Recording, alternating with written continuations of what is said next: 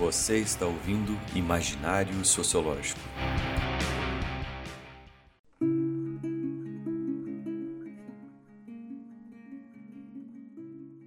Olá, pessoal! Estamos aqui para mais um episódio do Imaginário Sociológico. Aqui quem vos fala é o professor Márcio e nessa semana estamos aqui também já seguindo a nossa parceria com o pai da semana, né? Porque, enfim, entre nós dois só tem um que produziu sua prole aqui, né? No Imaginário Sociológico. Fala aí, Luiz. Ei, pessoal, tudo bem? Eu sou o Luiz. Estamos gravando aqui na noite do Dia dos Pais, são aí passado das 9 da noite. A brecha que nós encontramos aí, eu e o Márcio, nossas agendas aí semanais atribuladíssimas para gravar esse episódio para vocês. E qual que vai ser o episódio essa semana, Márcio? Diz pra gente aí. Essa semana vamos tratar de sociedade de risco, né? Então, dos riscos aí envolvendo o mundo contemporâneo, que vem bem a calhar aí com essa situação toda que a gente está vivendo de pandemia e tudo mais, que são questões previstas aí pelo Ulrich Beck, há alguns anos, né? Ele já alertava sobre os períodos de pandemia e tudo mais, isso em 2003, eu acho, que ele começou que ele produziu a última obra dele em relação a isso, a Sociedade de Risco específica, acho que é de 87.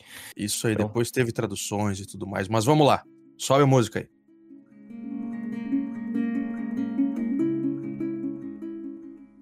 Márcio, iniciando agora o episódio dessa semana, cabe a gente pedir para quem está nos ouvindo que, caso não nos siga nas redes sociais, que nos procure no Instagram, no Twitter, não é?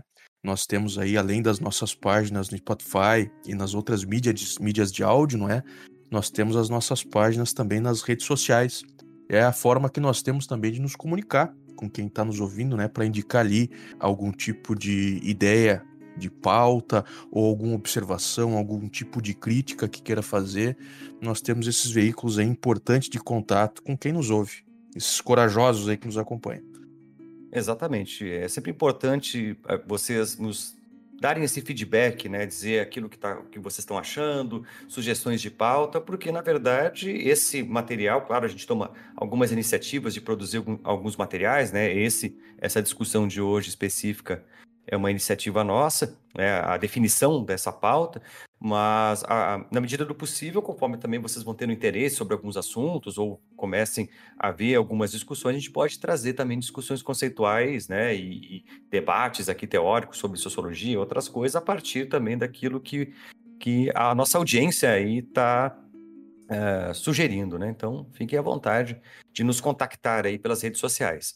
Exato, e fica o convite também, caso alguém tenha perdido os nossos últimos episódios aí sobre fuga de cérebros, sobre o conceito de política. São episódios meio densos, né, de uma teoria, né, um debate conceitual mais aprofundado, mais denso, mas que fica aí como um indicativo dessa segunda temporada aí do nosso podcast do Imaginário Sociológico. Agora com esse novo formato de diálogo, né, eu com o Luiz aqui, ao contrário dos episódios anteriores, da primeira temporada, que foram mas uma espécie de entrevista ou debate, né, com pessoas, com pesquisadores, a partir dos seus temas de pesquisa. Aqui a gente está fazendo um trabalho mais artesanal aqui, meio com o Luiz, mas não menos profundo. Enfim, os diálogos aqui a gente tenta trazer o que há de melhor nos nossos conhecimentos aqui sociológicos e políticos, né? Na medida do possível, né, Márcio? E lembrando que, necessariamente, não quer dizer que a gente não vá trazer entrevistados aqui para o nosso bate-papo. Isso é algo que está, né, na nossa programação, só que isso são, né, situações mais eventuais, depende de agenda. Imagina se já é difícil nós dois nos juntarmos, né, para fazer a gravação, imagina colocar aí uma terceira, uma quarta pessoa. Mas é algo que está no processo, a gente vai fazer isso em algum momento. Exatamente. Vamos ao tópico do dia, então. Isso aí, Márcio. Sociedade de Risco, Ulrich Beck. Falei certo? Esse que é o nome do cara mesmo? Aí tu me pegou, porque o meu alemão é tão bom quanto o meu mandarim. Né? Ou seja, né, eu não sei muita coisa nem de um nem de outro, mas provavelmente deve ser alguma coisa assim, né?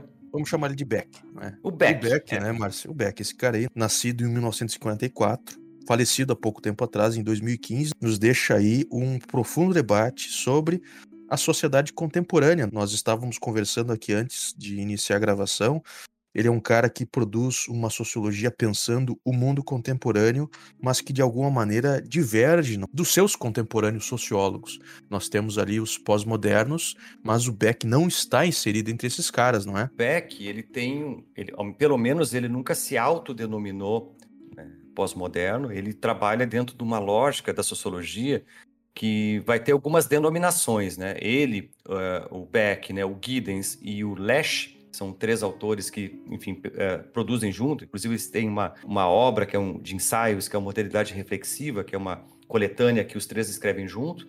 E eles vão tratar esse tema como modernidade reflexiva, modernidade tardia, segunda modernidade, enfim, eles vão ter algumas denominações para tratar desse período atual no qual a gente vive hoje. Então, período que inicia, né, Márcio? Depois do fim da Segunda Guerra Mundial, se não me engano, não é? Assim que ele conceitua. Ele começa a se intensificar após a Segunda Guerra Mundial e ele se cristaliza ali pela década de 70, década de 80, e ele vem se intensificando cada vez mais a partir da década de 90, sobretudo com a emergência da internet, né? Esse debate que se cristaliza, se estabelece, né, que eles vão tentar produzir, tem uma relação direta com aquilo que se chama, né, que se traz como neoliberalismo, né? Entendido o neoliberalismo, que é um tema bastante polêmico. E mamilos, muito pouco, né? Muito pouco definido, porque muita gente fala sobre neoliberalismo sem entender ou definir muito bem conceitualmente o que ele é. E até ele é um conceito, vamos botar, polissêmico, assim, não existe uma definição única de neoliberalismo, mas aqui, especificamente para o Giddens e para o Beck, neoliberalismo está relacionado a alguns padrões de comportamento, tanto do ponto de vista de uma ampliação dos padrões de consumo, então, dessa sociedade voltada para o mercado, voltada para o consumo, associado a uma crescente individualização da sociedade, no sentido de que o individualismo se torna uma categoria central no processo de desenvolvimento dos seres dentro do corpo social. O que isso significa? Dentro de um modelo anterior de sociedades, isso tem pesquisas objetivas que vão trazer essa informação, né? Foi feita uma pesquisa no início do século XX dentro dos Estados Unidos, isso é 1915, 1916, uma coisa assim, foi bem no início do século XX, e perguntando, né, sobre o modo de vida, enfim, dos norte-americanos, e dentro, vamos botar, o escopo da pesquisa, era para identificar se aqueles indivíduos, eles se consideravam especiais, né, no sentido de eles serem indivíduos, né, ou eles se consideravam parte do todo, parte da sociedade, mais um trabalhador, mais um empregado, enfim, mais um funcionário dentro do mundo no qual eles viviam. E majoritariamente, cerca de 80% da população norte-americana se achava mais um, né, parte do todo. E essa mesma pesquisa ela foi feita ali nos anos 2000, né, 2000 e pouco, e foi o inverso, né? 80 e poucas por cento das pessoas se considerava especial, né, individual, enfim, que não se considerava parte do todo ou parte do coletivo, né? Se considerava... A última bolachinha do pacote. Exatamente. A, né, Coca-Cola no deserto. E é justamente esse crescimento dessa individualidade, das pessoas se acharem singulares, se acharem únicas dentro do mundo, é o que o Beck e o Giddens tratam, é uma das características do neoliberalismo, né? Esse processo de individuação, o indivíduo como categoria central. E a gente vai vendo isso em outras esferas. A gente pode ver isso em várias esferas, mas uma esfera que é bastante emblemática, e tem até num livro sobre individualismo, que é um livro tratando da teoria do Beck, não é só escrito só pelo Beck, mas ele também tem parte dos textos lá, trata justamente, por exemplo, do matrimônio. O matrimônio, historicamente falando, ele era uma convenção social, né? Mais que qualquer outra coisa. O matrimônio era uma convenção social. As pessoas almejavam se casar, constituir família, e o matrimônio ele era algo em si, vamos botar. Ele era uma estrutura social, né? Uma instituição social fechada em si, no qual as pessoas que faziam parte daquele grupo, elas reproduziam aqueles padrões de comportamento. Então, a pessoa se casava, o casamento era para toda a vida, ela preservava o casamento, se tinha algum escândalo dentro do casamento, ela se ocultava, ela não espalhava o que acontecia dentro do casamento, tinha toda uma relação. E o elemento, por exemplo, paixão, amor, não era necessariamente o elemento central do casamento, né? As pessoas se casavam muito por conveniência, para manter família, por uma relação familiar, enfim, essas coisas aconteciam muito no casamento, inclusive durante o século XX. Né?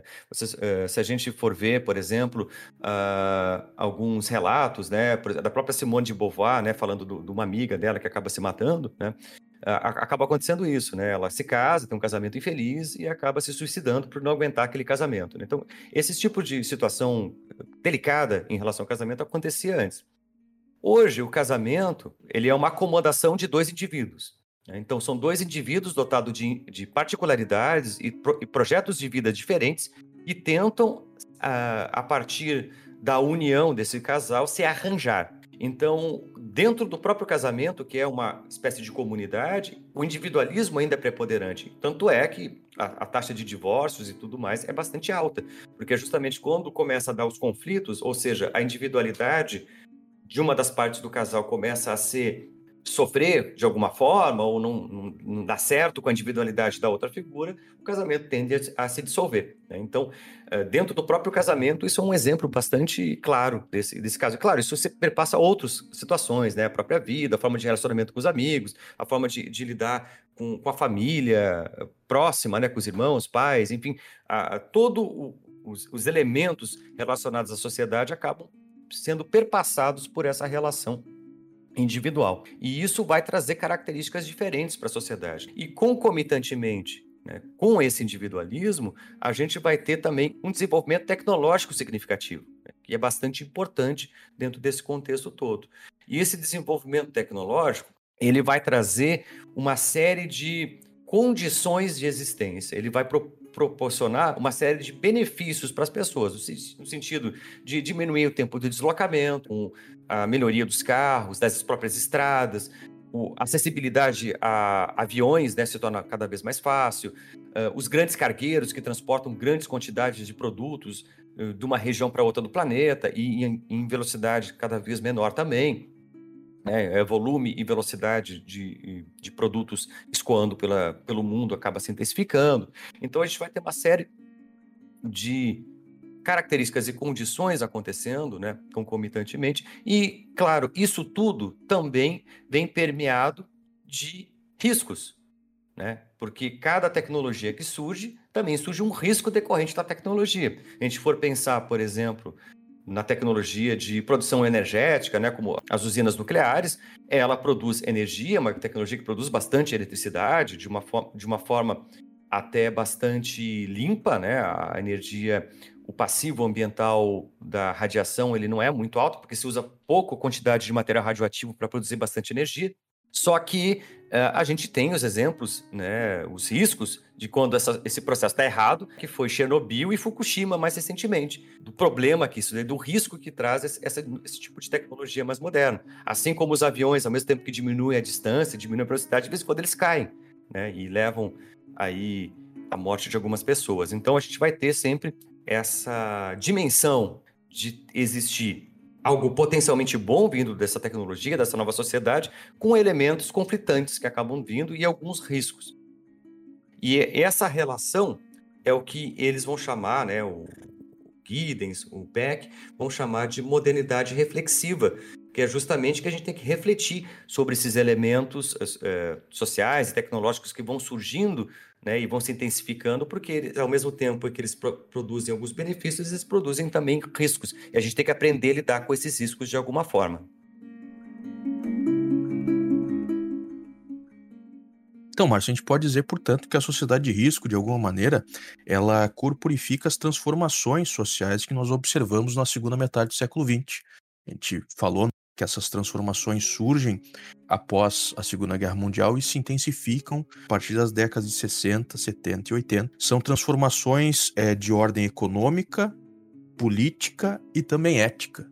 De alguma maneira a gente pode falar, não é quando nós falamos de neoliberalismo, que nós estamos tratando de todas essas dimensões, na sua dimensão econômica, pelas novas formas de produzir, distribuir e consumir os bens produzidos em escala industrial, numa dimensão política também, por conta das operações dos atores políticos, partidos ou mesmo indivíduos políticos, na sua operação com os signos dessa sociedade que surge, não é? Os conceitos que mobilizam as massas nessa nova sociedade que surge na segunda metade do século XX, e também numa dimensão ética, na própria maneira como as pessoas se enxergam, enxergam as outras pessoas e fazem as suas escalas de valores. A valorização do indivíduo, como tu bem falou, naquele exemplo sobre o casamento, o matrimônio, é algo que fica aí bastante palpável para a gente interpretar essas transformações. Mas, Márcio, eu te pergunto, como que a gente pode definir o conceito de risco? Porque tem uma diferença, não é, entre risco e catástrofe. Eu dei uma estudada aqui, dei uma pesquisada no Beck, não vou falar de novo o primeiro nome do cara, porque é muito difícil, não vou me arriscar, ainda mais que fica gravado, mas eu andei dando uma estudada no Beck pra gente gravar esse programa aí, e eu vi que entre as suas características conceituais, sua teoria, ele faz uma diferenciação aí bastante importante entre risco e catástrofe. Eu acho que a gente pode inserir esse debate teórico por aí. Para entender esse debate, essa teoria do Beck, da sociedade de risco, é uma das últimas teorias que ele trabalha. Então, é um dos últimos aglomerados conceituais que ele vai discutir. A partir dessa obra específica, ele vai, na verdade, problematizar algumas questões, aperfeiçoar a teoria dele, mas esse fica como o último grande aparato conceitual. E dentro desse aparato tem uma outra característica, porque o Beck, claro, ele tá discutindo globalização. E essa é um plano de fundo daquilo que ele está debatendo. Só que ele não chama de globalização. O que ele trata como globalização, ele vai chamar de cosmopolitismo. A ideia dele é o cosmopolitismo porque justamente vem embutido essa ideia de individualismo e principalmente por causa da questão ética. Quando a gente vai trabalhar as dimensões éticas, sobretudo vai trazer o debate sobre os próprios direitos humanos e tudo mais, ele está discutindo especificamente a partir dessa ideia de cosmopolitismo, que seria uma ideia, vamos botar assim, de uma civilidade transnacional, né? Cada vez mais homogênea e, claro, desigual no sentido de quem tem poder dentro desse cosmopolitismo. Tem alguns países que vão ter mais poder e outros menos, né? Dentro desse processo, dessa agenda global aí de influência nos elementos éticos, políticos, econômicos, né? Sociais, enfim. Né? Então tem essa dimensão. E essa globalização é aquilo que vai trazer justamente dentro desse contexto de globalização que a gente vai estabelecer o debate sobre catástrofe e risco. Porque catástrofe é quando as coisas de fato acontecem. Então, por exemplo, a gente tem aí um tsunami ou o próprio Fukushima, aquilo lá foi uma catástrofe. Não é um risco. As enchentes no Rio de Janeiro, não é que acontecem todo ano? Enchentes do Rio de Janeiro, ou os incêndios que teve recentemente, né, no Canadá e nos Estados Unidos, né, na Califórnia. Isso são catástrofes. O risco, ele é algo potencial. A gente poderia, de alguma forma, fazer uma analogia entre a ideia de virtude e fortuna do Maquiavel com essa ideia de risco. Na verdade, o risco é uma antecipação daquilo que pode acontecer de negativo. Então, eu antecipo aquilo que pode acontecer de negativo e me preparo de alguma forma para isso, que é mais ou menos, né, a ideia de virtude e fortuna que o Maquiavel trazia. Né? A fortuna é o imponderável, aquilo que eu não tenho controle sobre do universo que pode acontecer, mas de alguma forma eu posso olhar para aquele imponderável e construir e tomar algumas precauções e usar a minha virtude, né, para conseguir conter um pouco aquelas ações. O que o Beck está trazendo é a sociedade que a gente vive constrói esses imponderáveis, né? Ela constrói os elementos que podem ser causadores de risco. Essa que é a diferença, não é? Exatamente, é a sociedade que constrói isso, a sociedade constrói os riscos globais, que são esses riscos decorrentes justamente desse processo de globalização. A gente vai pensar especificamente a pandemia, que é o que a gente está vivenciando ainda nesse momento. A pandemia é um evento absolutamente interconectado com a ideia do Beck. Por quê? Ela só existe porque existe globalização, porque existe circulação de pessoas em nível global. E justamente por existir isso, que a pandemia circulou tão rápido em todos os países do globo. A pandemia hoje é presente em todos os países e ela circulou em todos os países justamente porque os países estão interconectados, então foi possível essa circulação. E agora a gente está com essas novas variantes, a variante Delta, né, que surgiu lá na Índia, ela está contaminando o mundo inteiro, já está no Japão, está aqui no Brasil, está na Espanha, enfim, em tudo que é lugar. E ela surge em locais específicos. Então, essa relação entre o local e o global, e principalmente os riscos do local serem transpostos para o global em diferentes dimensões, é isso que ele vai tratar como risco, né? O risco, então, ele é um produto da sociedade contemporânea, da forma com que a sociedade contemporânea se organiza em sentido amplo, que passa, que nem a gente estava comentando, por todos esses elementos, né, éticos, políticos e sociais, da globalização, da individuação, da interconexão entre as economias, por debates éticos, porque mesmo quando a gente vai pensar do contexto que a gente vive, os próprios debates éticos, eles vão desencadear desajustes dentro da composição global que vão gerar implicações. Daí a gente vai entrar nas tipificações posteriores, né, dos riscos globais, que são 3, e aí a gente delinea mais esse tipo de assunto, né? Isso, então a gente pode dividir, portanto, o risco não é catástrofe. Primeira coisa que a gente tem que dizer. A catástrofe, não é? É a coisa que já aconteceu. É a tsunami, é o acidente de Fukushima, o acidente de Chernobyl, são as enchentes no Rio de Janeiro, são os incêndios na Califórnia, é aquele drama que já aconteceu. O risco, né, Márcio, é aquela latência, é aquilo enquanto latência, enquanto não aconteceu ainda, essa antecipação do que pode vir a acontecer. A gente deve lembrar também, não é, Márcio, que o risco é constantemente manipulado num debate público. Se a gente for pensar aqui pelos veículos de informação e também pelos próprios políticos. Se torna aí algo que é manipulado por esses indivíduos na construção das suas narrativas políticas. Lembrando, né, a conversa que a gente teve mais uma vez no episódio passado sobre o conceito de política, se a gente for pensar aqui na conceituação contemporânea que a gente trabalhou lá com o Carl Schmitt, nosso último podcast. Caso alguém não ouviu, fica aí mais uma vez o convite. Isso se torna elemento construtivo das narrativas políticas em disputa no ambiente eleitoral que nós vivemos. Perfeitamente. Os riscos, eles movimentam paixões, né? Então, quando a gente estabelece alguns pontos de debate a partir dos riscos gerados, ou ampliando a possibilidade daquele risco, a gente está fazendo uma manipulação política, e isso é constitutivo do universo político.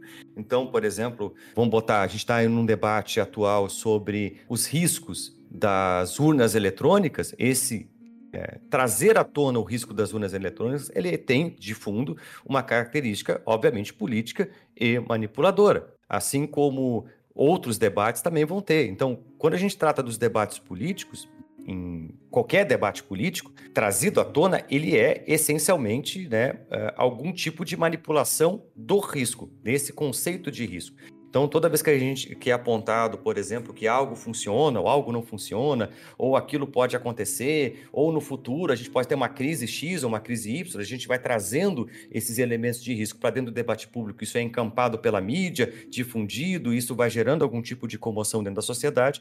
Isso é um pouco do que o Beck está trazendo, né? Só que, claro, por trás desse risco ou desse discurso de risco, eventualmente tem verdades, né? O risco, ele não é algo somente discursivo, vamos botar assim, ele também se manifesta na concretude, que nem a gente estava colocando, né? O risco, por exemplo, né, da energia nuclear, ele não é só um risco teórico, ele é um risco real.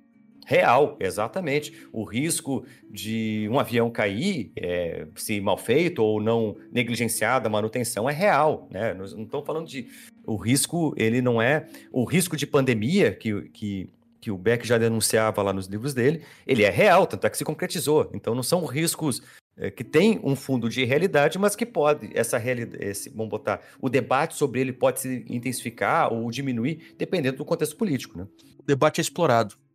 Exatamente. Num contexto de indivíduos políticos em disputa, num conjunto, num tabuleiro de regras pré-estabelecidas, lança a mão da narrativa aquele que tenta mobilizar mais eleitores, né? Faz parte do jogo.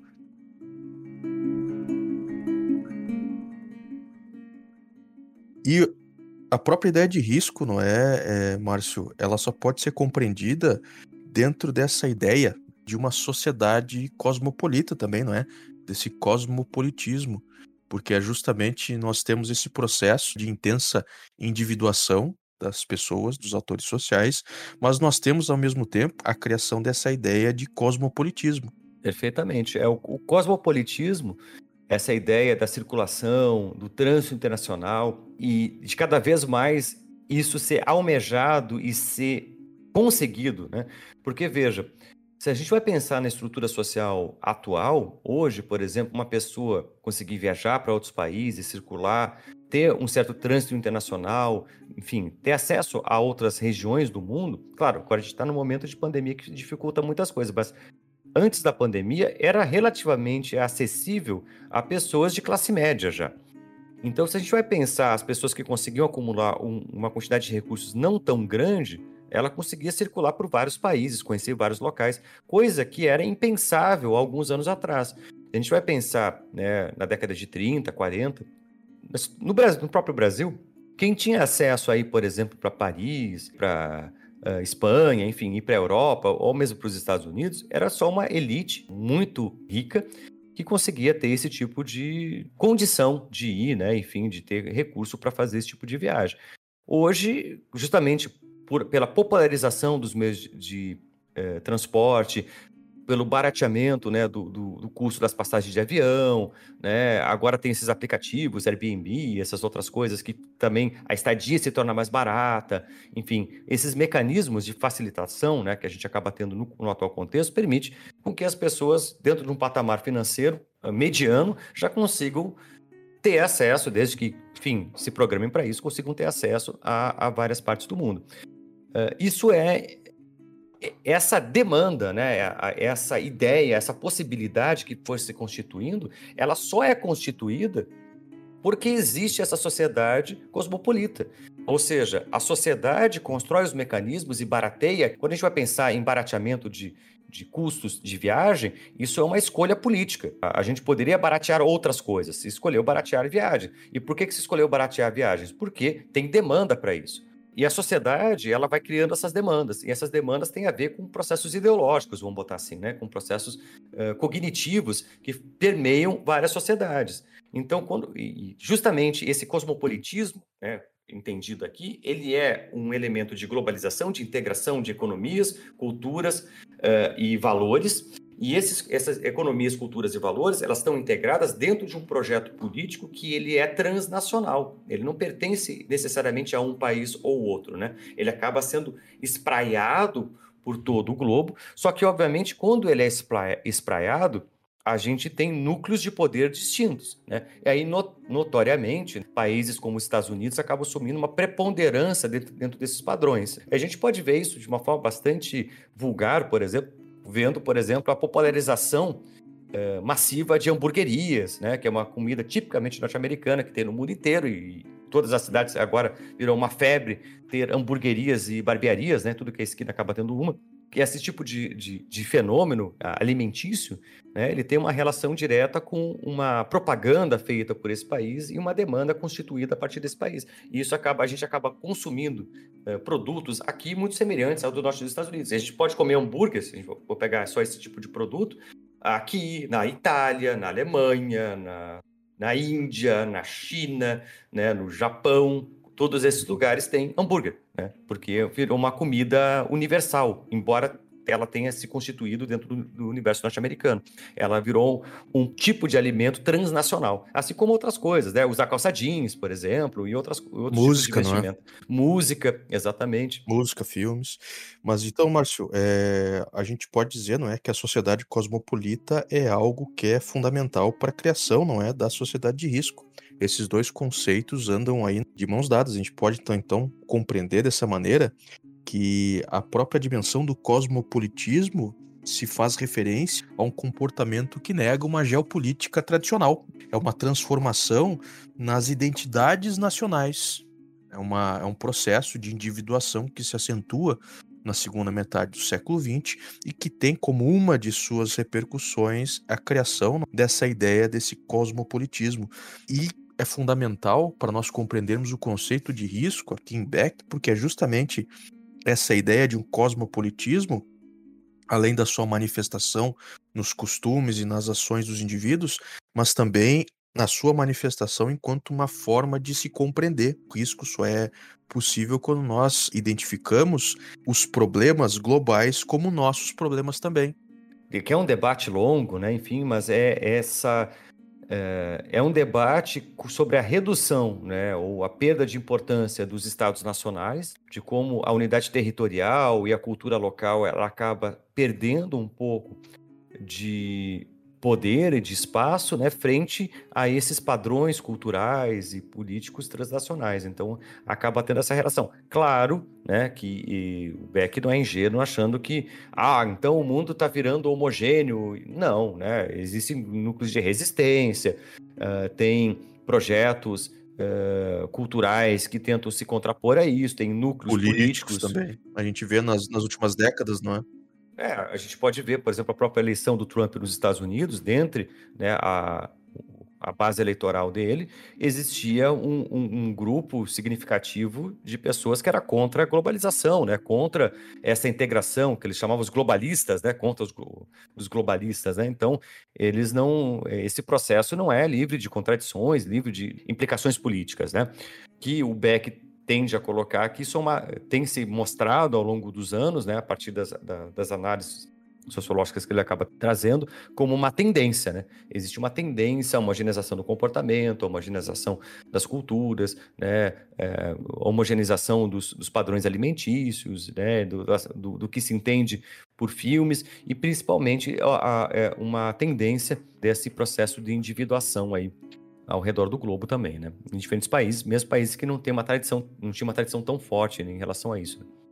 O que se fala também em outros círculos, né, Márcio? Óbvio, com outra intensidade, outros objetivos, mas é um processo também de aculturação, não é? Essa ideia de compartilhar maneiras de se alimentar, gostos musicais, formas de se vestir, valores sociais que de alguma maneira acabam sendo transmitidos de sociedades para sociedades e que expressam essas tensões que são muito presentes na antropologia, na sociologia e na ciência política contemporânea, essas tensões entre o local e o global. Tu falou do Trump, mas também nós podemos citar o Victor Orban, não é? O Duterte, nós podemos citar também aqui como exemplo o próprio Brexit, de alguma maneira a contestação, não é, dos grandes blocos econômicos transnacionais como Mercosul, como União Europeia, que de alguma maneira se viram aí questionados nos últimos anos, coisa que a gente não conseguia imaginar há 10, 15 anos atrás, não é? Parecia que era um processo aí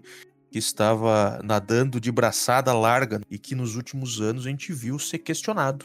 Mas de alguma maneira, esses exemplos pontuais que a gente traz aí apontam para essas observações que o Beck nos faz. Todo o processo de expansão ou de ampliação de um determinado padrão cultural, ele, sobretudo quando a gente está falando de um imperialismo, né, cognitivo, vamos botar assim, né, que é uma ideia que se tem também, se a gente vai pegar os estudos decoloniais, eles vão tratar desses termos, né? Imperialismo cognitivo, né, que seria essa imposição dessa cultura global, que ela não é exatamente global, né? Ela surge em alguns poucos países e ela tenta se espraiar para os outros, né?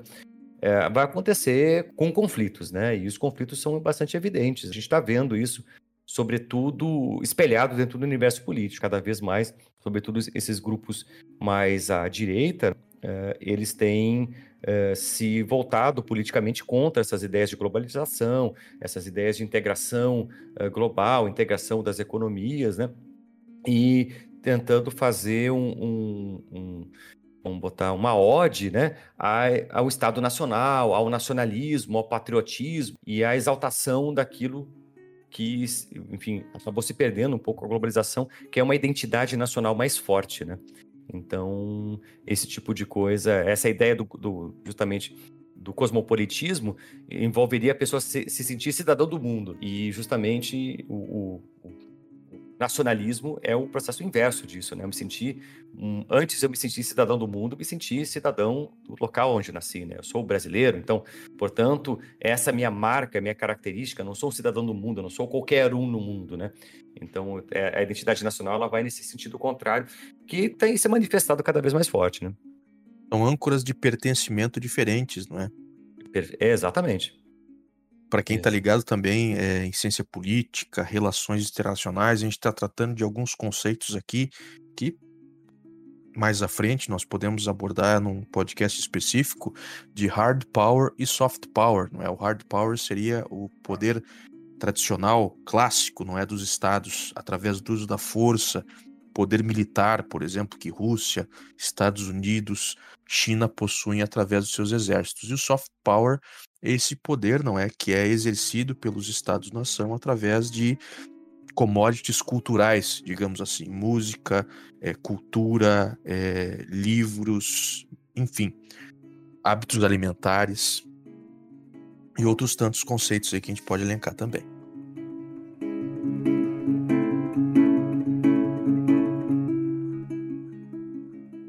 Márcio, vamos agora então aí para os tipos de risco, não é? Estamos entrando aí, nos aprofundando cada vez mais na teoria do Beck. Vamos agora para a tipologia dos riscos. Nós já conceituamos uma dimensão mais geral de entendimento que ele possui sobre a sociedade contemporânea, que dá fruto a essa sociedade de risco, mas vamos agora tratar diretamente dos tipos de risco que o Beck elenca, não é, que a gente pode observar nessa sociedade contemporânea. Bom, Luiz, o Beck ele vai trabalhar com 3 categorias para definir sociedade de risco, né? Então ele vai tratar dos riscos ambientais, riscos econômicos e o terrorismo, que são, vamos botar assim, uns efeitos colaterais, justamente os principais riscos, né, deste processo de globalização, né? Esse processo de cosmopolitismo que a gente vive, né? Segundo a perspectiva do Beck. Lembrando, refrescando a memória, né, algo que a gente viu há pouco, o risco é a latência da catástrofe acontecer, não é a catástrofe já manifesta. Não é? Exatamente.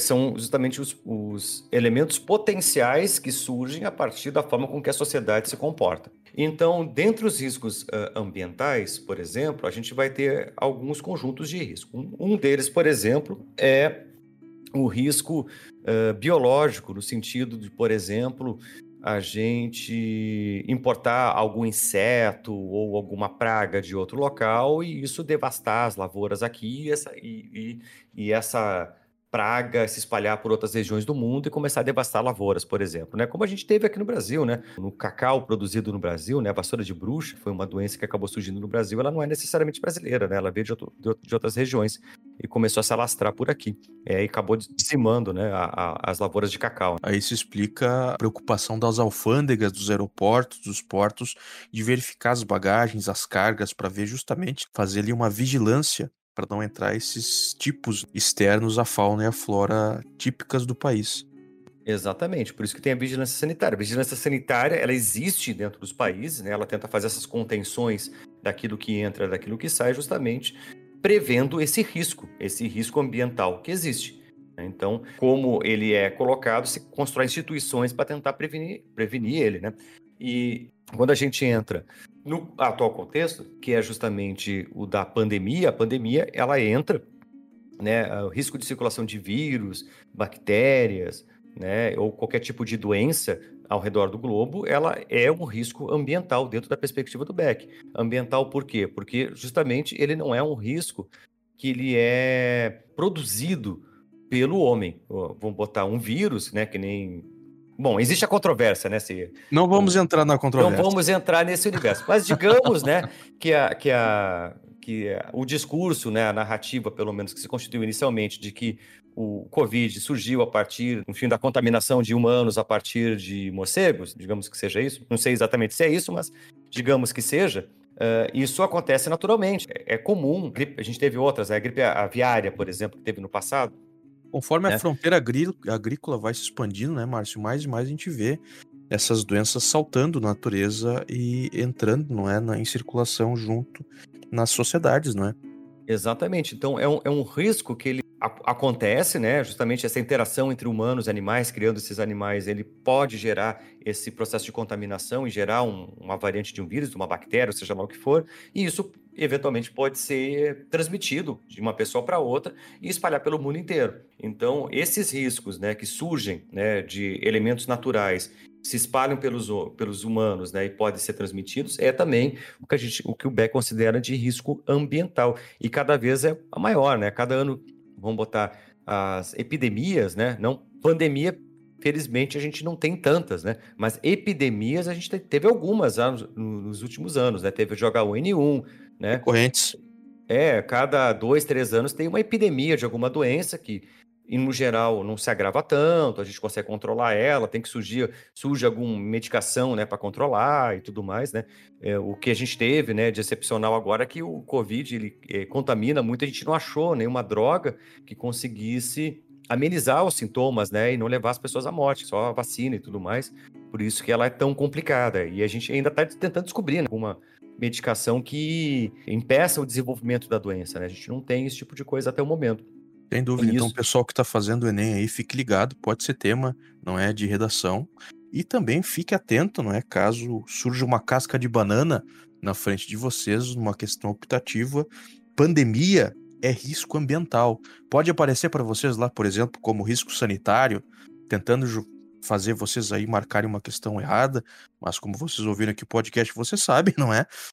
Pandemia é risco ambiental na conceituação do Beck. E além dos riscos ambientais, né, que tem, enfim, envolve em boa medida esses riscos sanitários aí, a gente vai ter o risco econômico, que é justamente que decorre a partir da integração dos mercados de ações e das economias do mundo inteiro.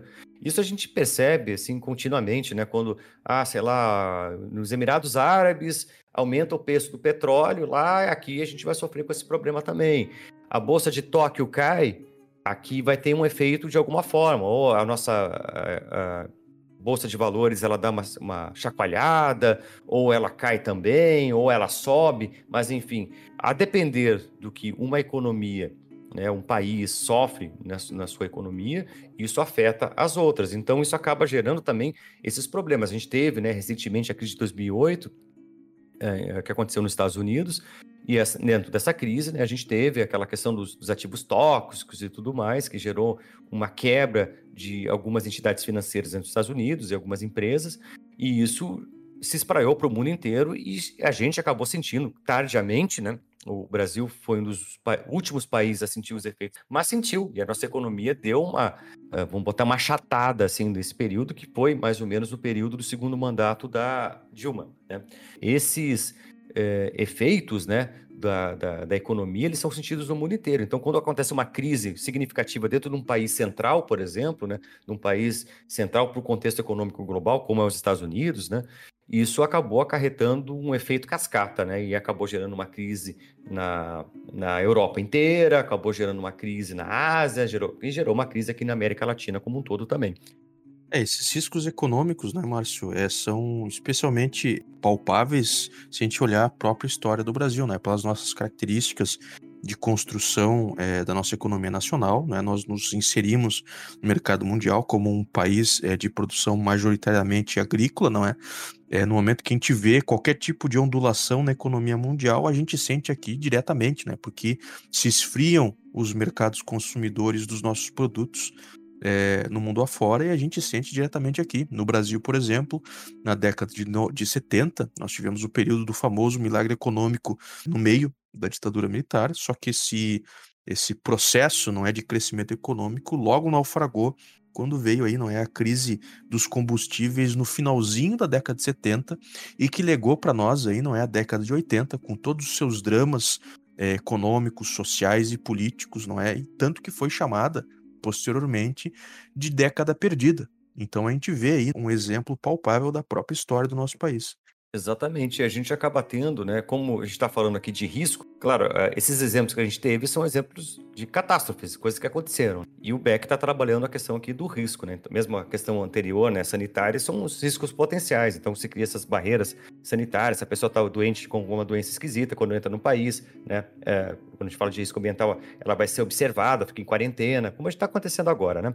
E no universo econômico, a gente vai ter a atuação nesses riscos a partir desses mecanismos todos econômicos que a gente tem, de tentar conter monopólios, tentar conter manipulação do mercado financeiro, tentar conter alguns níveis de lobbies, né, que alguns países têm. Alguns países têm o lobby legalizado, mas não é também qualquer lobby, então tem alguns registros, né, alguns regimes de como é que se faz isso, né, como é que o mercado pode intervir na economia, né? Isso tem alguns protocolos de um país para outro, e todas essas questões acabam gerando alguns riscos. Então, justamente quando se constitui essas regras, né, e instituições que começam a analisar e cuidar da saúde do mercado, da saúde da economia, elas estão tentando antecipar justamente uma catástrofe, né? Elas estão atuando no risco, né? Você tem um risco potencial, por exemplo, da economia afundar ou não ir bem, tem que ter essas instituições dentro de cada sociedade para tentar fazer essa contenção, tomar medidas, achar soluções para os eventuais oscilações da economia, né?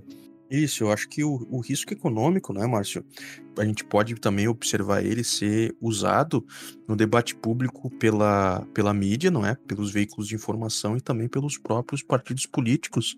Vamos pensar que em época de eleição, todo governo que está atuando de alguma maneira na eleição, que tenta a sua reeleição, não é?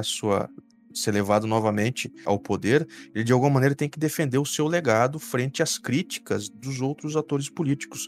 De alguma maneira, o que todos eles estão fazendo, mídia, jornais, veículos de informação, os mais diversos, e também atores políticos, é manipular, de certa maneira, os próprios riscos econômicos. Não raro a gente acaba vendo esse tipo de situação acontecendo no Brasil, né? De trazer à tona o risco econômico de alguma crise, de uma perda de empregos, né? Perda de renda, né? Então tudo isso acaba sendo trazido à tona e como a gente falou, isso não é simplesmente um risco discursivo, né? A gente está falando de um risco que eventualmente se efetiva, né?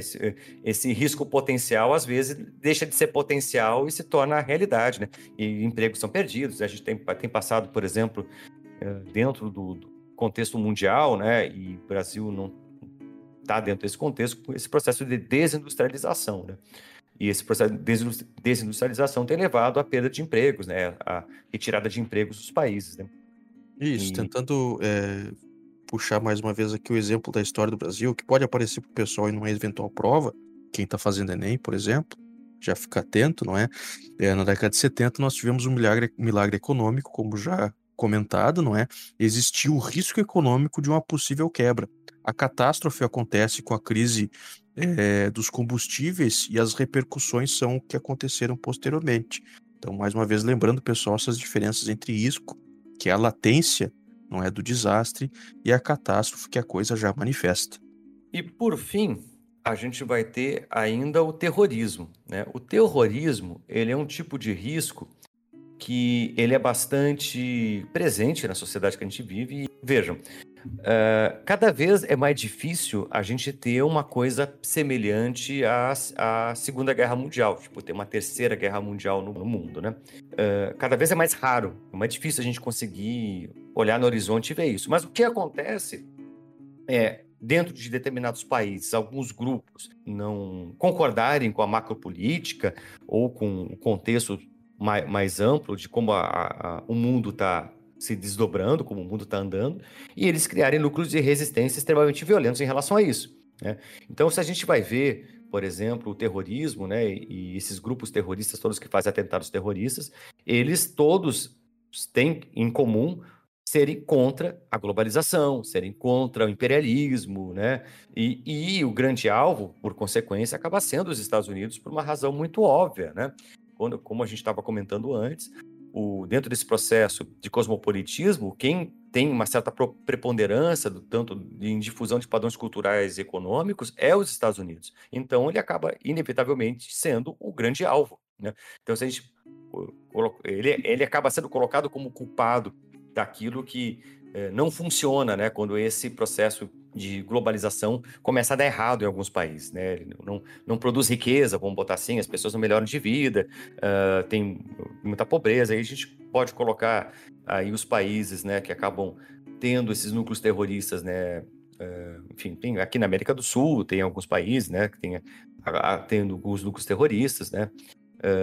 As FARCs, né, enfim, as FARCs agora não existem, em teoria não existem mais, viraram grupos políticos, né, mas as FARCs durante um bom tempo eram um grupo terrorista, né?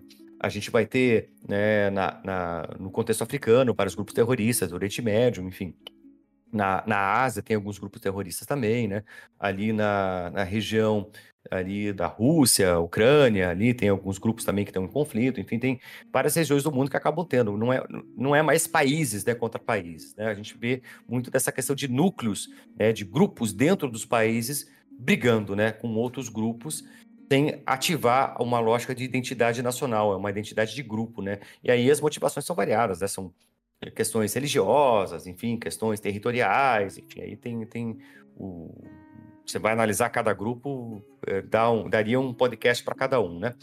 E, claro, quando a gente fala dos riscos trazidos por isso, aí entra riscos variados. Por exemplo, aí sim, armas biológicas, por exemplo, que daí não é uma pandemia gerada naturalmente, mas produzida em laboratório espalhado dentro de uma região, entraria como terrorismo. Outro risco seria, sei lá, bombas explodindo, prédios, né? Atentados terroristas, enfim, pessoas com armas de fogo atirando, pessoas matando outras com esfaqueadas. Enfim, tem vários tipos de formas de atentado terrorista que acabam acontecendo, né, ao redor do mundo. E cada uma delas entra nesse risco, né? Que é um risco de... Vamos botar o risco do terrorismo entraria como uma espécie de revés político, né? Como uma espécie de revés daquilo que esse processo de cosmopolitismo promete, né? E entrega a alguns países, mas justamente por deixar outros grupos ou países de fora, ele acaba gerando como efeito esse terrorismo. É um risco produzido também por esse modo de organização social e política que a gente vive globalmente, né?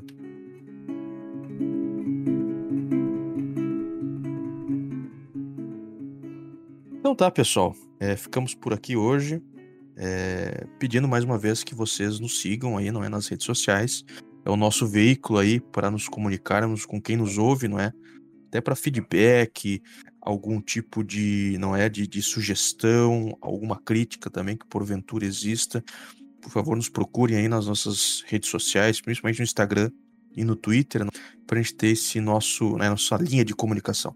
Sigam a gente e mandem comentários, né? Interajam com a gente para a gente cada vez poder melhorar mais o podcast e trazer mais informações e trazer também conteúdos mais próximos daquilo que vocês têm interesse também. Então, a gente está aberto aqui como canal de diálogo e aproveitem para conversar com a gente. A gente certamente vai responder todas as mensagens enviadas. Isso aí. Até a próxima, então. Abração, pessoal. Abraço a todos. Até a próxima.